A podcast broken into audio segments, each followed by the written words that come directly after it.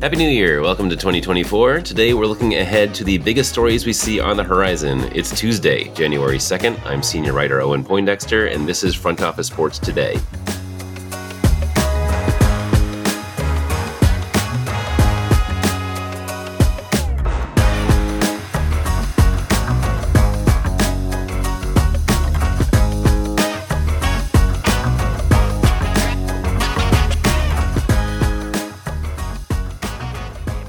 New Year! We are bringing in 2024 by having our esteemed writers lay out predictions for the year to come in the world of sports and business. So, without further ado, I'm going to introduce our little panel here. This is the most people we've had on any podcast recording, so we'll see how it goes. Uh, we'll start with our two newsletter co authors. Welcome, Eric Fisher. Hello. And David Rumsey. Hey, Owen, thanks for having me.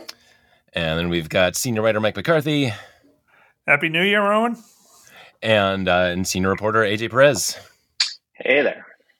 All right, great to have you all. So we're just going to go around. Um, uh, when you are called on, you say what you think is going to be one of the biggest stories of the coming year, and I am going to start um, on Team Newsletter. Let's go with Eric. What what do you think is going to be perhaps the biggest story in the sports business world of 2024? I think Las Vegas overall is going to be the biggest story. There's a lot of uh, dimensions to that. We've got the Super Bowl coming up in February at Allegiant Stadium, uh, but also what's going to happen with baseball, what's going to happen potentially with uh, a second iteration of the NBA in season tournament. Uh, they're already talking about bringing the finals back there. What happens with NBA expansion? What happens with the second uh, iteration of the Las Vegas Grand Prix? All focus seems to be heading in the direction of Las Vegas, but it's not a simple, straightforward thing. This is still a small market by normal U.S. major pro sports standards. And things like the A Stadium, it's not going to be a straightforward situation. That there are site issues, there are uh, regulatory issues, and so yes, all the money and the intention is flowing in the direction of Las Vegas, uh, but there's going to be some bumps along the way. Yeah, yeah, absolutely. Yeah, the A Stadium one. I'm obviously that, that's the story I've been watching for a long, long time. Um, and yeah, can they make the Vegas effect work over you know 162 game season, 81 home games? I guess we'll see. Uh, David, let's hop to you next. Uh, what, what do you see as as the big, uh, you know, the, the big story of 2024?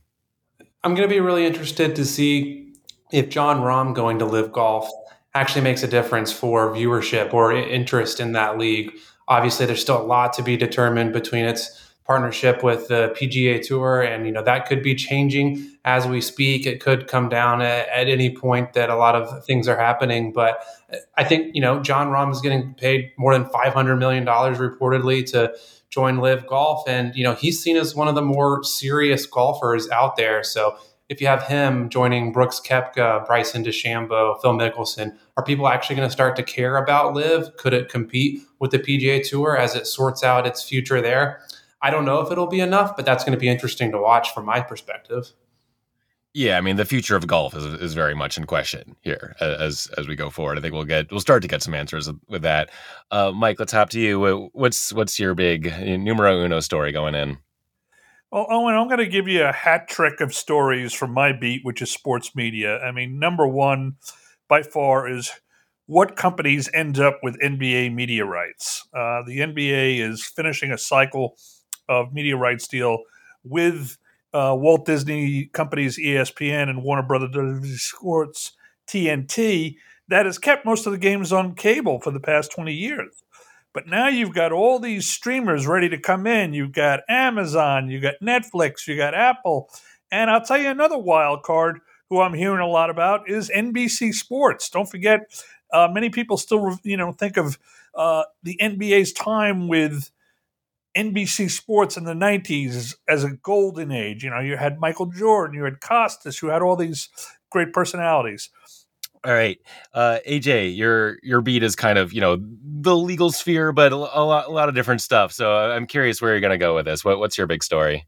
Uh, we got a lot of uh, you know, a lot of lawsuits that, that are going to be carried over on June. Sorry, on January 12th, there's going to be a, an appeals hearing for Jon Gruden. That's one case that's been going on for a couple years now. We got Jim Trotter's lawsuit against the against the NFL, the racial racial discrimination lawsuit.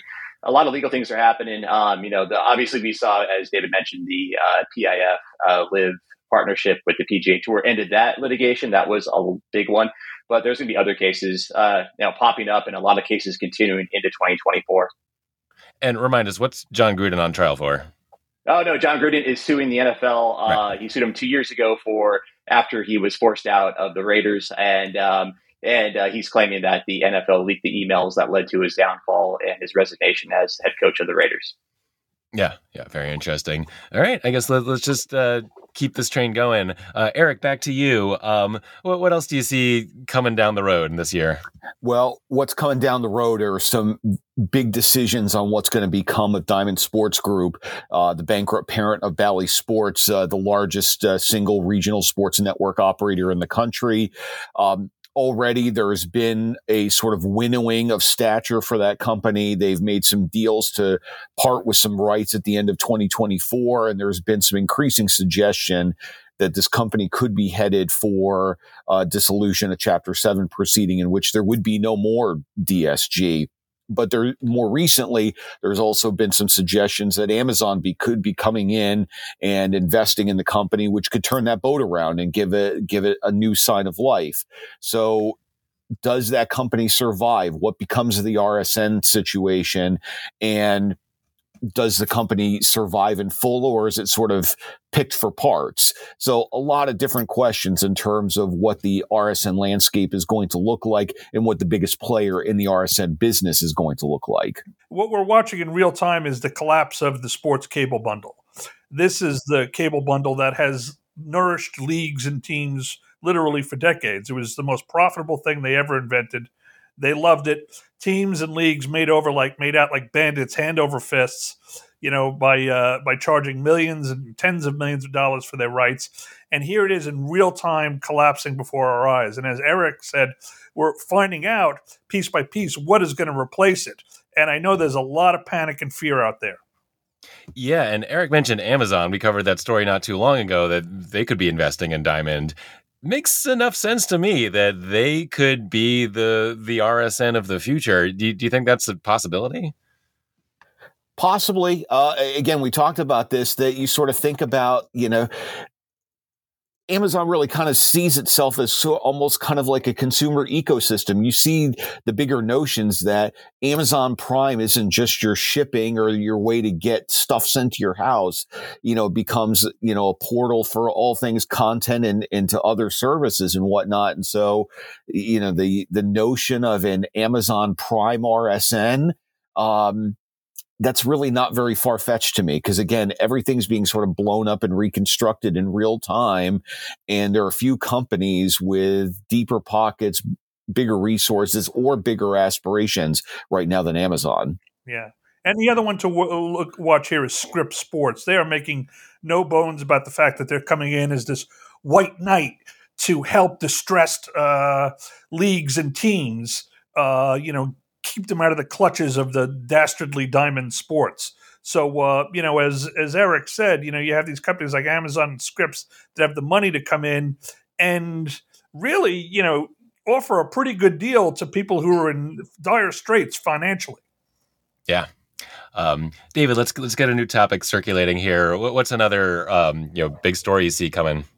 Yeah, I want to go back to the field because it's going to be Lionel Messi's first full season in MLS. You know, Inter Miami is going on this big international tour ahead of the MLS season, and then he's going to have a full year at Inter Miami to sell tickets down in South Florida, to sell tickets at every single away venue that he goes to and see what else can happen with MLS season pass, which allegedly doubled subscribers last season in the short months that he joined MLS at, at the big in the halfway through the season or so. So I think that's going to be really interesting. Uh, do fans start to care even more about Messi and uh, MLS here in the United States? You know, Inter Miami won the Leagues Cup. Can they go on a run and win the MLS Cup this year, uh, make it into some other international competitions. I think it's going to be a big story to watch. Yeah, and they were the worst team in MLS before Messi joined, and and all of a sudden they weren't. They were winning a bunch of games. Um, it'll be interesting to see if the you know if they make the playoffs, yeah, if they can go as far as the cup, uh, what kind of excitement that brings around to the league. Um, and, and, Mike, we were just talking to you, but, but what's what's another big story you see uh, in your media world? Well, the biggest personality at ESPN right now is Stephen A. Smith, and there's a growing question of whether or not they're going to be able to retain him. Uh, Stephen A. has been a good soldier. Watching people like Troy Aikman and Joe Buck and even Pat McAfee come in and make more money than he has after he built First Take into this monster show over the last 12 years. Well, guess what? Stephen A's contract is up in 18 months, and he wants his bag. And if he doesn't get the bag, he's going to split and either go independent or go to late night TV. So ESPN has a really big decision to make here over the next year with their biggest star. Yeah, I was going to ask, you know, where else can he go from ESPN? But okay, yeah, maybe he could be, you know, like a Jimmy Kimmel type or something, or, or yeah, it's, just. It's a very good question. I don't see him going to Fox because Fox doesn't have an NBA package, and the NBA is bread and butter. But he does have his own production company already, and he does have his own YouTube show. So I see him going the independent route that Pat McAfee did with YouTube and FanDuel before he went to uh, ESPN, or even what Colin Cowherd is doing right now with the volume. The other thing too is he's talked about doing late night show. He's hosted for Jimmy Kimmel. He's talked about being an actor. He's even talked about uh, going into politics. So he's going to have lots of options if he leaves the mothership. Yeah, Mike, you know, it's really interesting listening to Stephen A talk about all these things and his ambitions. If you listen to his podcast, which is kind of outside the realm of his ESPN first take work, he's very forthcoming about what he wants to do and his uh, drive and passion to be successful, not just uh, monetarily, but you know, he wants to be in the limelight and he has these these huge goals, and uh, it's very interesting to to watch his growth. Yeah, you're right, David. I mean, he does not uh, undercut himself whatsoever. He shoots for the moon. And uh, and AJ, how about him making that de- declaration that he wants to be number one to Clay Travis? I think that was a signal because Clay Travis has been ESPN's chief critic and chief tormentor for the last 10 years. So for Stephen A to go on Clay Travis's show and send the message to his signal that he wants to be number one, that's showing me, AJ, that he wants to play by his own rules. Yeah, yeah, he does, and uh, yeah, going on Outkick, uh, yeah, that was uh, that's something else, and I think uh, Fox uh, Fox owns Outkick, so and that's uh, that's pretty interesting. Um, also, I think this year, this you know, 2024, we're going to be seeing more of what the NFL is going to do for expansion internationally. We saw the Sao Paulo announcement in December. Uh, we, uh, you know, there looks like it may even play early, maybe even week one. Um, now that's part of it. Now we reported back in March that you know the European division is a possibility in the in in, in the coming years. You know, and and we reported uh, in December about you know the possibility of having an early window, the 9:30 international window coming coming in. They've expanded the uh, number of games, international games outside of Jacksonville, which has their own deal, from four to eight. They can have up to eight games, and starting in 2025 we're this is where you know this is where the NFL sees the next big revenue stream is international, and you're going to see that as they ramp up towards the LA Olympics with like football, and we're also going to see, you know, and the Olympics and the World Cup before that. And uh, that's going to, you know, this is going to, we're going to see uh, maybe different surfaces in, in, uh, turf versus because you can't have artificial turf if if for if it for the World Cup. So we're going to see some teams possibly like SoFi switching to grass. And uh, there's so it's going to be kind of be a it'll, it'll be a fun to watch in 2024. We're going to learn more and more, I think, of what the NFL really wants to do outside the U.S. Yeah, yeah, I, I still have no idea how seriously to take the European division thing. Obviously, it's something we've talked about and reported on here. Uh, it still just seems a little crazy, um, or like a, I mean, they can do crazy. It seems like a, an extra. You know, there's an ocean in the middle, and that that feels like maybe too far to have full time teams there. But they already play there. You know, it's it's a, a, big chunk of the season. They've got games over there at this point, and so you know they're going to Brazil. They could go to Australia. They can go to you know, they go to Germany regularly now. So maybe it's getting less crazy. Yeah, I think it's. I think we're going to see. Uh, I think uh, you know. I think we're going to see expansion at some point in the NFL. I don't see. I don't think you see it in the near future. But I, once expansion, once they want to expand for a couple more teams, I think. Uh, I think there's going to be a either a UK or a German team in the mix there, possibly. Yeah, absolutely. All right, uh, let's do one more quick round. Eric, give me one more story you see coming in 2024. Well, Los Angeles Dodgers are going to be a big story. They've now signed uh, Shohei Ohtani at a record breaking $700 million deal. And now the pressure's on. They've got to deliver. And they're going to deliver from a business standpoint. They've already led the league the last 10 years running in attendance. They'll do it again next year. Ratings will be good. We've already heard big numbers on merchandise sales but the Dodger brand is built around winning. And this current Dave Roberts, Clayton Kershaw era, they've only got the one title in the uh, pandemic shortened 2020 season. Uh, there's some sentiment out there that that title almost really doesn't count in a certain sense. And so, um, this current ownership group would really like to get a full season title and they've spent big and and now in unprecedented fashion to do it and so the pressure is really on for the Dodgers to deliver and I'm going to be fascinated to see how it turns out. Hey now I was there in 2020 to watch that so it definitely counted. yeah, as we kind of say, as a resident Dodgers fan says says he liked it. Uh, David, give us one more. Yeah, I think we should uh, be watching for more momentum around women's sports. Uh, you know, have uh, Caitlin Clark, you know, finishing out her career probably at Iowa, and then the growth of uh, March Madness on the women's side. You know, the NCAA is selling its uh, media rights for its championships, um, and it could be selling it uh, those separately from the men's tournament. So you could have one bidder come in and um, swoop in just the uh, March Madness for the women's, and another bidder come in and pay a lot of money for the volleyball championships. So that's just on the collegiate level, uh, the rise of women's basketball, women's volleyball, and then you have soccer.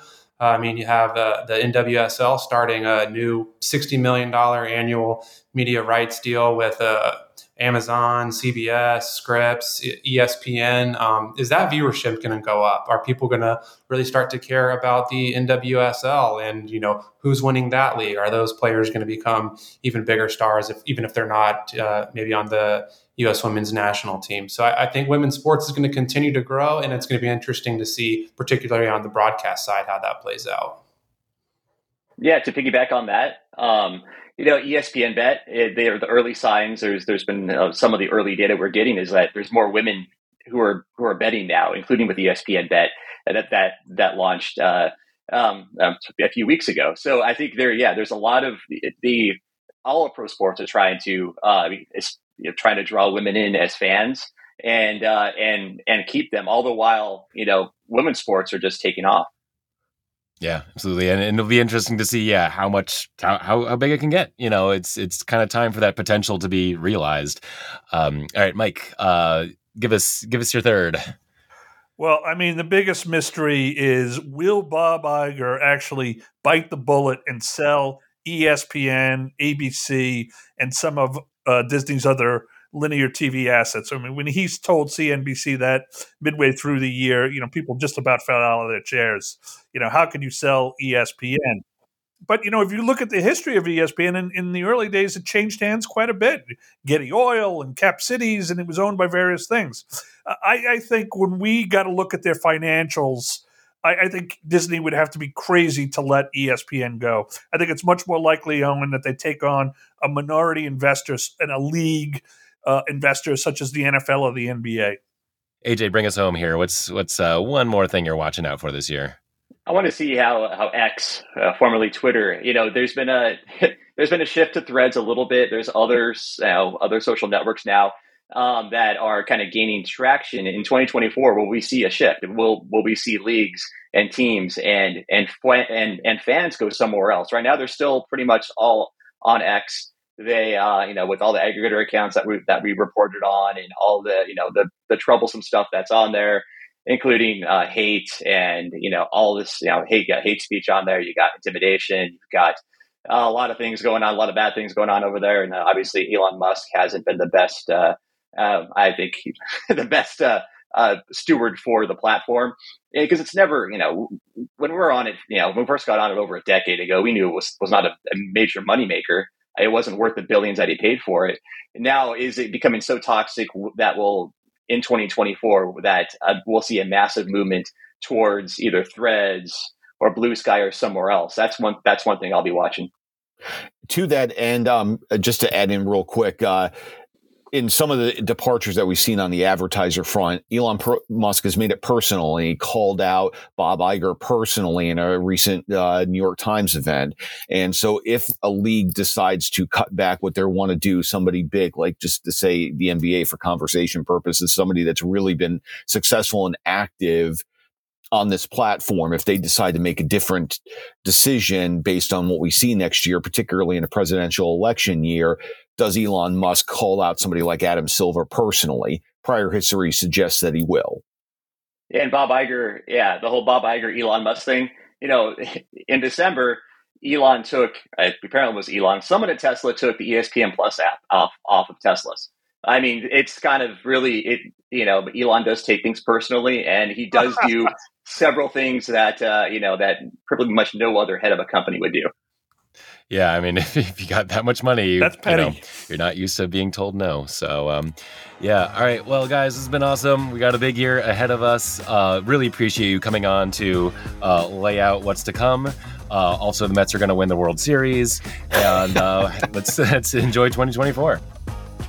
That's it for today. Subscribe if you haven't already. We have an exciting year ahead, both for the show and for the broader sports landscape, and we will keep you up on everything that's happening every weekday.